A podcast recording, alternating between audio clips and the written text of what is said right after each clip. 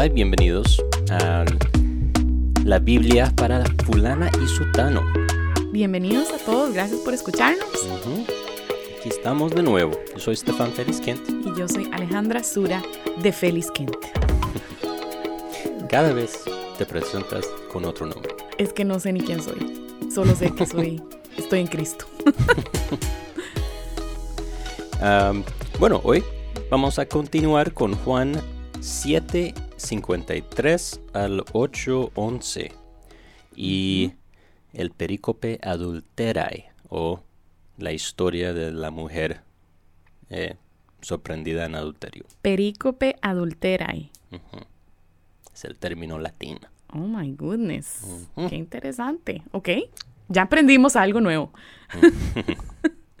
Bien, bueno, la semana pasada hablamos am, de la crítica textual y cómo, cómo funciona todo esto de, de descubrir qué fue la, lo original.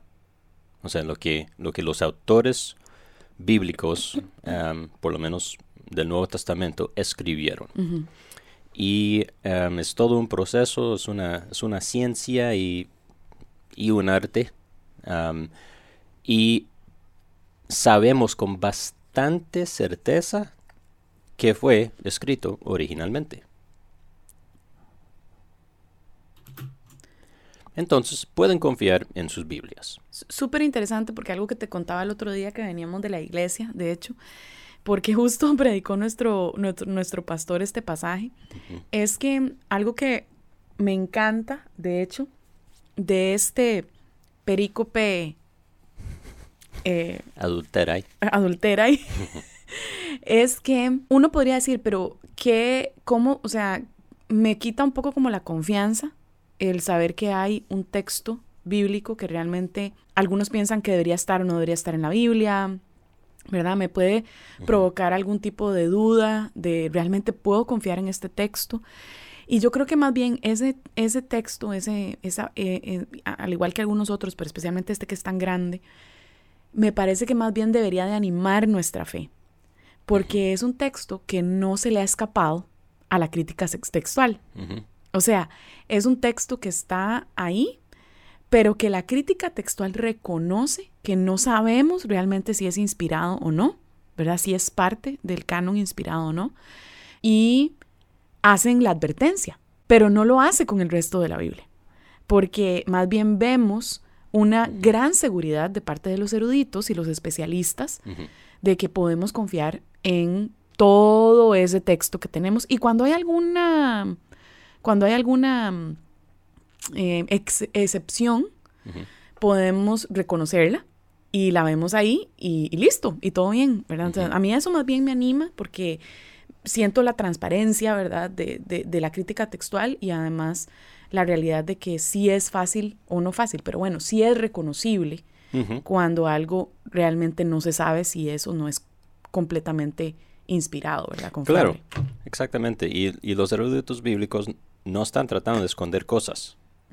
¿verdad? O sea, esto, saber que, que este pasaje y algunos otros versículos no son originales, no es algo que, que los estudiosos, eh, no es un secreto, Claro. está exacto. ahí, eh, ese, este, Para esta los y información, para los ateos. sí, esta información está al alcance del público si sabe dónde buscar.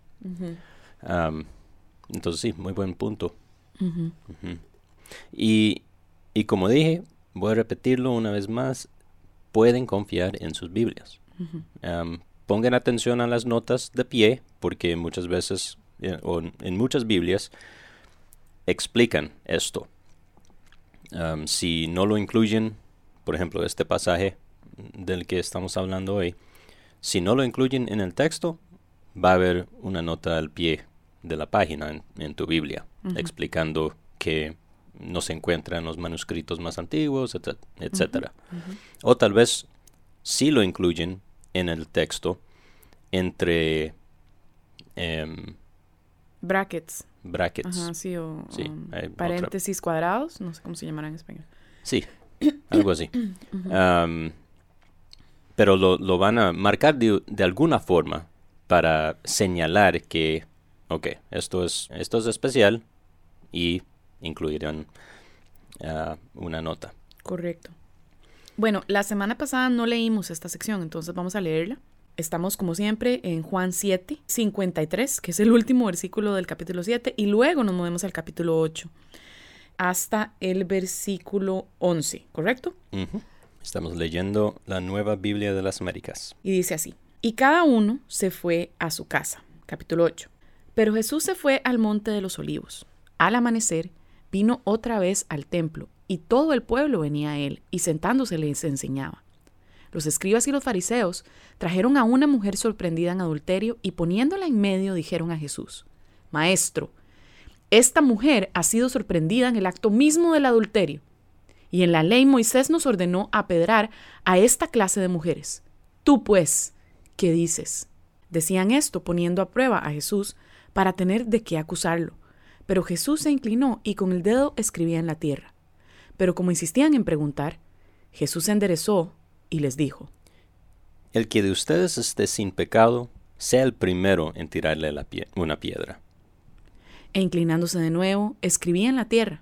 Al oír ellos esto, se fueron retirando uno a uno, comenzando por los de mayor edad, y dejaron solo a Jesús y a la mujer que estaban en medio. Enderezándose, Jesús le dijo, Mujer, ¿dónde están ellos? ¿Ninguno te ha condenado? Ninguno, Señor, respondió ella. Entonces Jesús le dijo, Yo tampoco te condeno. Vete, y desde ahora no peques más. Ujú. Ok, entonces, ¿qué hacemos con este pasaje? Bueno, en la semana pasada realmente no hablamos de, de la crítica textual en cuanto a este pasaje específico. Hablamos más en términos generales. Entonces, ¿qué pasa con, con este? ¿Y por qué decimos que probablemente no fue original? Del 753 al 811 em, hay una cantidad de manuscritos que sí lo incluyen aquí mismo, después de Juan 752. Am, el más temprano es del, em, es del siglo V después de Cristo, lo cual es bastante temprano. Em, pero de ahí, los demás son bastante tardíos. Em, y no, o sea, hay, hay, hay una variedad, pero no son muchos tampoco. Y hay que recordar que tenemos miles de miles de, de manuscritos en el griego. No todos son del Evangelio de Juan completo. Pero aun de los que son del Evangelio de Juan, no es la mayoría que incluye esta sección. Ok, entonces, em, empezando en el siglo V y yendo más, eh, más tarde, o sea, más para acá, a partir de ahí, tenemos algunos que lo incluyen aquí mismo. Otro, ah, tenemos un manuscrito que, que incluye este pasaje después de Juan 7, versículo 36. Ese manuscrito es del siglo XII, después de Cristo, por supuesto. Tenemos dos manuscritos que incluyen este pasaje después de Juan 21, versículo 25. Mm, ok, en otro lugar distinto. Sí. Interesante. Y luego tenemos una, una familia de manuscritos, y decimos familia porque son todos de, de básicamente el mismo tiempo y de la misma región, eh, del, del mismo lugar. Y esa familia de manuscritos que, que también es tardío, lo incluye, pero lo incluye en Lucas, después de capítulo 21, versículo 38. Wow. Y hay un manuscrito más que incluye solo Juan 8, 3 al 11. Entonces deja por fuera ah, 7, 53 y 8, 1 y 2. Ok, Entonces solo 8, 3 al 11. Y lo incluye también en Lucas, después de 24, versículo 53. Ese es un manuscrito. Y luego tenemos muchos que lo omiten, que, no lo tienen del todo. Sí. Y, y lo- los ¿Dirías más que la mayoría? tempranos, los más tempranos son Ah, estos. Estamos hablando de empezando con el siglo, ah, en, el, en el año 200 después de Cristo. Y Juan estaba escribiendo probablemente a finales del primer siglo, digamos que 90 hasta 100. Entonces, la mayoría de manuscritos que, y también los manuscritos más antiguos no incluyen esta sección. Y por eso es, o sea, que con, con esta evidencia de, de los manuscritos, ¿qué podemos decir? Ah, ¿qué, ¿Qué nos dice? Lo que nos demuestra es que este relato fue muy conocido por la iglesia, era algo que se compartía, muy posiblemente fue algo que realmente sucedió, pero no fue algo que ninguno de los autores hayan escrito e incluido en su evangelio. Um, entonces sí, posiblemente sucedió y era conocido um, y se, se pasó por eh, la tradición oral inicialmente, pero de nuevo um, no, es, no es inspirado, no es canónico, diríamos. Entonces, ¿qué hacemos con, con eso? Si no, es, si no es canónico, si no es original, ah, ¿qué, debe si- qué debería ser nuestra postura? Y aquí entra realmente la decisión pastoral, o, o sea, los, los maestros, los que son maestros en la iglesia. Algunos simplemente brincan esta sección y no lo enseñan. Otros lo enseñan como si, como si fuera canónico, inspirado como todo lo demás. Y otros, eh, como nuestra iglesia, nuestro, ah, Hicieron El- un gran el trabajo, maestro- en mi opinión, sí. el, el- el pastor que enseña la mayoría del tiempo, él eh, explicó todo esto Sí. y enseñó em, enseñó el pasaje pero no como escritura inspirada y autoritativa como, como el resto Y eso es lo que vamos a hacer hoy verdad porque se conocemos la historia y hay cosas o sea nada en la historia realmente contradice nada en, en la Biblia, como hablamos de la, la semana pasada. Entonces, no es, no es que tenemos que preocuparnos si alguien enseña esto, porque sí, no, no pasa. Entonces, así lo vamos a hacer. Lo vamos a em, enseñar un poco, pero entendiendo que no creemos que sea inspirado, no creemos que, que sea em, autoritativo como el resto, pero ahí está y lo conocemos. Y pareciera ser que sí existe, o sea, que sí pasó. De alguna manera, quizás puede haber sido un, un poco diferente, no sabemos realmente, pero, em, pero tiene, realmente es consistente, creo yo, con el carácter de Jesús eh, y con lo que vemos en otras partes. Creo que por eso se permiten incluirlo, ¿verdad? Porque no hay contradicción en lo que Jesús enseña en el resto de, de los evangelios. Eh, al contrario, es como una enseñanza que confirma eh, la, sí, la, la vida de Jesús y la forma en que él actuaba. Estás en vivo, para que sepas. Gracias. Sí, tenemos que usar tu teléfono la próxima vez para poder ver yo cuánta gente está, porque no puedo ver cuánta gente se han conectado. 45. ¡Oh, wow! ¿Mm? Mañaneros. Bastantes mañaneros porque son las cinco y media de la mañana en la mayoría de Latinoamérica. Bueno, entonces, sí, entrémosle. Ok. Entonces, em, el, último, el último versículo y cada uno se fue a su casa, me imagino que no tiene demasiada relevancia, ¿o sí? ¿Qué piensas? Eso es parte de esta, de esta sección, ¿verdad? Que no... Que, que es el 753. No sé, como que no... ¿Qué piensas de eso? Sí. Un versículo ah, que da un poco de contexto. Sí, no, no, le, no le daría mucha importancia. Sí.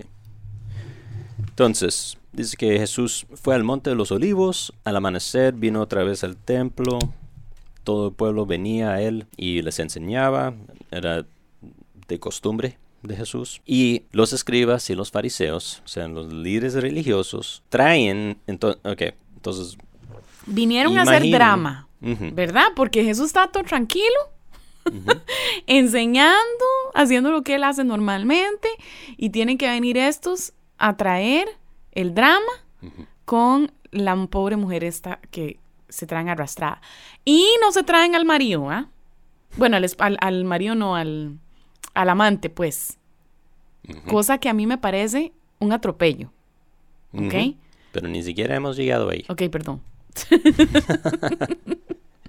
Entonces imaginen el escenario. Jesús sentado ahí en el templo enseñando. De repente vienen los líderes eh, arrastrando a esta mujer, le tiran básicamente enfrente de Jesús, enfrente de toda esta multitud de gente. Se póngase en el lugar de esa mujer. Estaba pecando, sí, totalmente. Pero lo sacan de ahí, de la pura casa, me imagino que supieron, o sea, ¿cómo sabían? Primero. Por chepos. Y me pregunto si no era algo que habían medio planeado. Mm, probablemente por los rumores, ¿qué es la palabra que estoy buscando? ¿Chisme? Em, no, cuando la gente habla de cosas que no hay que hablar. ¿Cuchicheos? La palabra bíblica, ¿cómo lo llaman? Murmuraciones. Chisme. sí, yo dije eso ahorita. Sí. Sí. ¿Dijiste? Dije chisme. Chisme. Ajá. Ah, yo escuché otra cosa. Tal vez por, por chisme sabían que esta mujer y el hombre estaban teniendo, tenían un, un romance. Y o estaban espiando para ver cuándo ella se metía a la casa de él o, o, como sea. O tal vez hablaron con el hombre para decirle, hey, mm. mira, esto es lo que vamos a hacer, entonces ayúdanos. Pero de alguna forma saben lo que está sucediendo como para que puedan entrar y agarrar a la mujer en el acto mismo, dice, del adulterio. Ahora, tal vez no estaban en el acto de, de intimidad, ¿verdad? Pero... Eh, Pero tal vez, digamos, ya digamos en la habitación o después de que sucediera o algo así. Sí. Y me imagino que estaban muy, muy indignados porque, o sea, Jesús nada más y nada menos que se pone a enseñar en el templo. O sea, es como que uno, uno debería como pensar, ¿verdad? Con cuidado como, ¿qué mensaje envía Jesús al ir no a cualquier lado? No es que está en la plaza, ¿verdad? O sea, está en el templo enseñando. Y pareciera ser que era su costumbre. Sí, claro. Y en el pasaje anterior, él se pone a enseñar en el último día de, la fiesta. De y está hablando duro. Sí, sí, está buscando traido. Sí, está hablando duro a, toda la gente que está ahí. Sí, sí, Jesús está, está alzando traido, yo creo. o sea, está alzando discusión, como decimos los ticos. Entonces, traen a esta pobre mujer y le, o sea, le tiran ahí enfrente de todo ese montón de gente y le dicen a Jesús, Maestro, esta mujer ha sido sorprendida en el acto mismo del adulterio. Y en la ley, Moisés nos dijo que hay que matarla, inmediatamente apedreada. Porque eso, eso sí es cierto, eso es lo que dice la ley. Tú pues, ¿qué dices? Versículo 6. Decían esto poniendo a prueba a Jesús para tener de qué acusarlo. Ok, paremos ahí. No dicen, decían esto o hacían esto porque eran celosos de la ley del Señor y mm. querían, eh, les importaba la santidad y la gloria de Dios y querían hmm. purificar el pueblo. No, esta gente, o sea, eh, eh, están tan desviadas, tan perdidas en, la cosa y, tan odian tanto a Jesús y por ende a Dios, um, que no les importa totalmente avergonzar y matar a una mujer con tal de poder atrapar a Jesús. O sea, estarían, estaban dispuestos a matar a alguien solo para poder atrapar a Jesús. Eso es, increíble. Totalmente. Ese es el nivel de esa gente. ¿verdad? Ahí estaban. wow. Increíble, realmente. Sí. Y algo que mencionaste eh, anteriormente, ¿dónde está la mujer? Eh, el hombre. Así es. Sí, porque la ley decía que los que cometen adulterio, ambos tienen que morir. Ambos morir apedreados. Y aquí solo traen a la mujer. Entonces eso es otro enorme problema. Y probablemente refleja también el, el prejuicio de los líderes. La perspectiva hacia las mujeres. Es de pensar como que la mujer este, es la que tienta al hombre, eh, un poco como el hombre es casi que víctima y que son, la mujer. Y que son em, inferiores. Menos valorosas. valiosas. Valiosas, gracias. Menos valiosas que los hombres. Sí, así es. Eso me hace pensar mucho con respecto a esto que mencionabas anteriormente, la posibilidad de que se hayan, que hayan hecho algún tipo de conspiración con el hombre. Porque dime, me, pregunto si de verdad le dijeron, vea, usted nos avisa, nos deja saber de alguna manera, pero eh, no le va a pasar nada a usted, no se preocupe. Entonces es como... la, en realidad la que fue expuesta fue ella y él terminó como si... Y eso, eso realmente es, es nuestra imaginación, ¿verdad? No, no sabemos, pero no me es difícil pensar que hayan hablado con el hombre, eh, que lo hayan amenazado, mm. como sabemos lo que estás haciendo, y o te podemos acusar a tú y a tu amante y echarlos de la sinagoga y matarlos, o em, nos ayudas. Y solo atrapamos a ella y tú estás tranquilo. Eso, sí, no, no me es difícil pensar que harían algo así. Claro. Eh, pues... Eh, es que no tienen escrúpulos. Vemos, vemos mucho que, que hicieron. Sí, entonces, capaces de, em, mucho. Entonces, Moisés nos ordenó apedrear a esta clase de mujeres y hombres, la verdad. Versión Esteban Feliz I like it.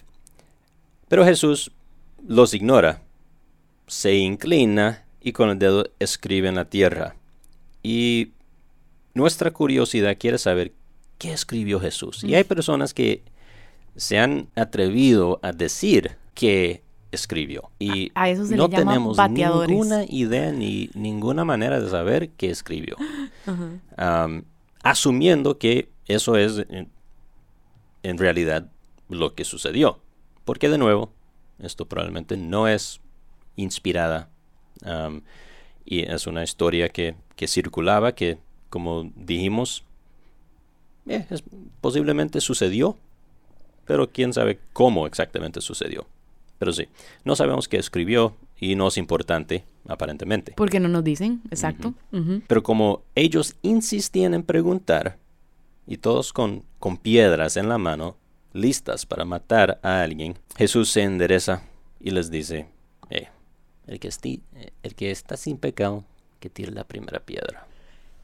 Y yo me pregunto, digamos, un poco en esa expresión donde él como que digamos, estamos hablando de él estando en el, en el templo, con una audiencia, además de los fariseos que llegan, y él hace esto, ¿verdad? De agacharse a escribir en la tierra. ¿Hay alguna otra parte donde él haga esto? En, en los evangelios, ¿verdad que no, verdad? Mm. Sí, esto es, esto es extraño para mí, ¿verdad? Porque mm, de alguna manera sugiere que Jesús, ¿por qué habrá hecho algo así?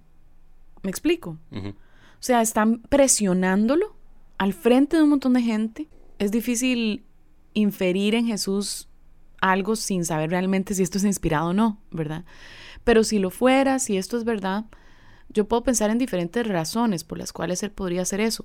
Quizás una que se me ocurre es él mismo tal vez calmarse, ¿verdad? Él mismo como pensar, como aislarse interiormente por un momento, ¿verdad? Pensar como, ok, ¿verdad? Es, un escenario de presión, realmente, de presión de, de muchas personas viéndolo, viendo lo que va a pasar y de una persona específicamente siendo humillada al frente de él, no solo al frente de los fariseos y de él, sino al frente de la, de, la audiencia que lo estaba escuchando. ¿No? Entonces yo me pregunto si fue un momento para Jesús como un poco ir al Señor, ¿verdad? A su Padre, calmarse. Me pregunto si más bien tenía que ver con no darles tanta atención a ellos, ¿verdad? Como no, como implícitamente no darle la importancia que ellos estaban demandando en esos momentos, ¿no?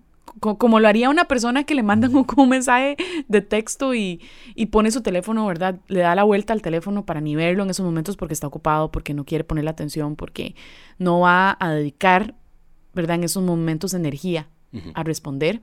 Esas son las dos razones por las cuales se me puede ocurrir. No sé si habrán otras, ¿verdad? Pero, ¿qué pensás? No mucho. No mucho. No, no trato. O sea, como en este caso, sí, ni, ni lo pienso mucho. Porque bueno, primero no es importante, creo, para, para entenderlo. Pero si, lo, si dice el texto, si lo dice el texto, tiene que tener algún tipo de importancia, ¿no crees? Eso diríamos de la escritura inspirada. Ok. Esto siendo una historia con origen desconocido. Dudoso. Em, y como no da tampoco la razón de por qué lo hizo, entonces es, es imposible saberlo. entonces sí, no, Prefieres no lo pienso mucho, tanta importancia. Entiendo. Bueno, me parece sabio, sí, porque en realidad no estamos tan seguros. Em, ok, entonces... Aunque sucediera, de igual manera, Dios probablemente no lo... No fue inspirado, en, Dios no lo incluyó en las escrituras para nosotros. Entonces, eso también le quita importancia y de tratar de entender todo, cada aspecto. Porque oh, creo que lo, rescatable de esto, lo importante no es que haya escrito algo en, en, la tierra, lo cual es, sí, es muy extraño, no, no lo hace eso en ninguna otra parte, en ningún momento. sí, por eso preguntaba, porque si es algo que hacía en otro momento, eso sí sería importante, creo yo, pero no.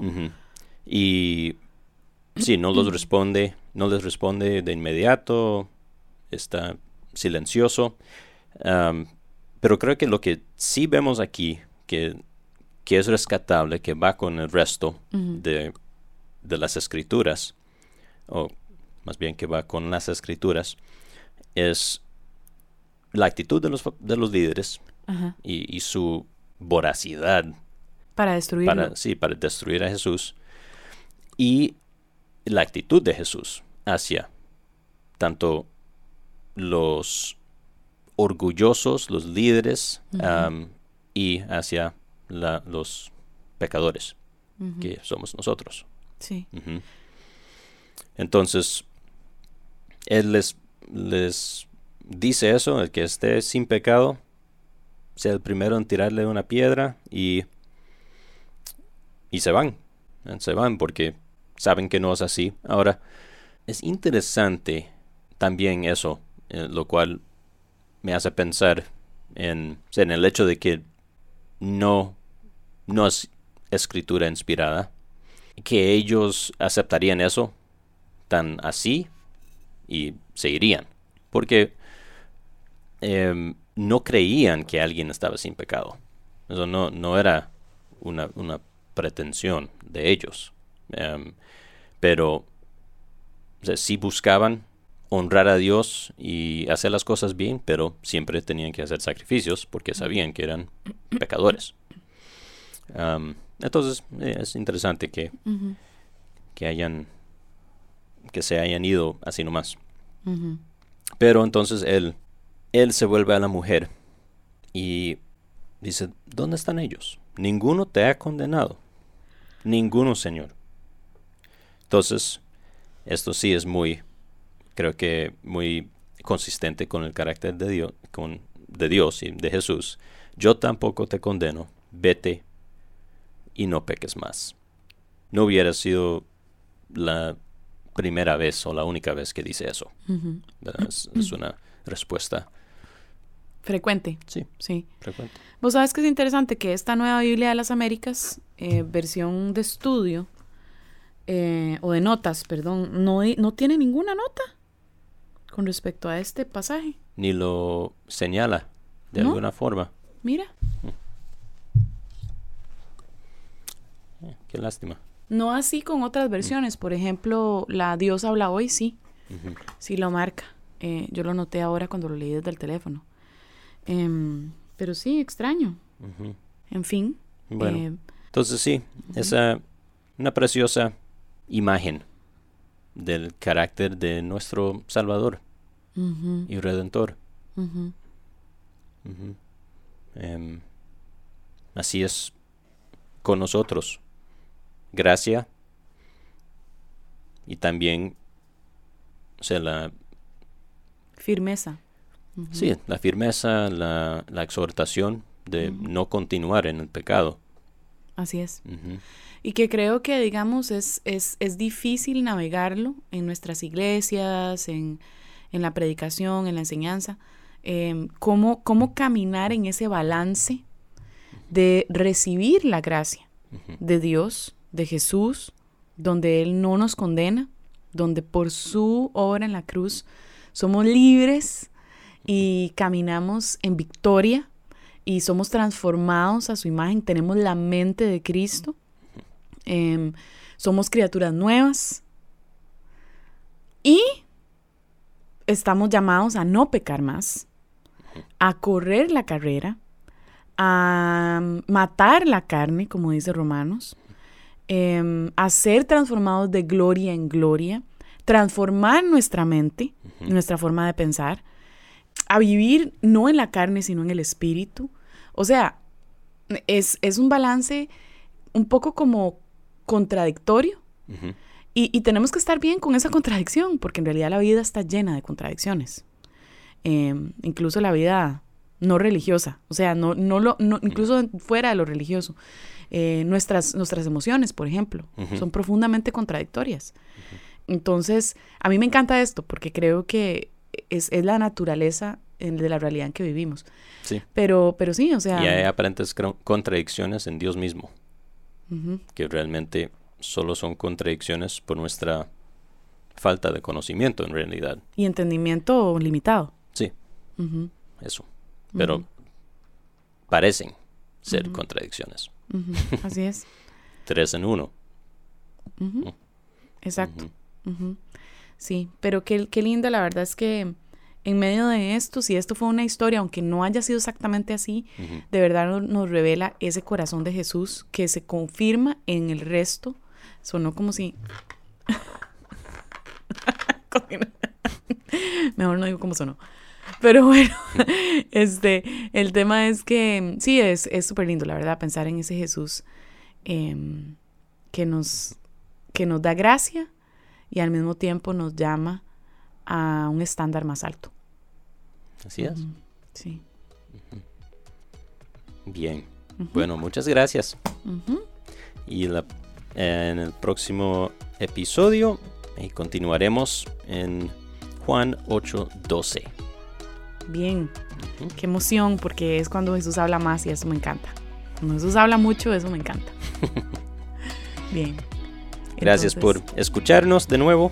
Les recordamos que este trabajo toma tiempo, toma edición. Gracias entonces también a nuestros editores, Sí, Eh, muchas gracias. quienes nos ayudan en esa parte, aunque también nosotros tenemos que hacer una mini edición antes de enviarlo, pero, pero es una bendición para nosotros tenerlos también y que se puedan encargar de alistar este episodio para que llegue a tu eh, plataforma favorita. Y eh, quiero recordarte que siempre puedes apoyarnos de diversas maneras para poder continuar este contenido. Es la, en la descripción de este episodio vas a ver la- las formas en que puedes hacerlo. Em, gracias y nos vemos en la próxima. Chao.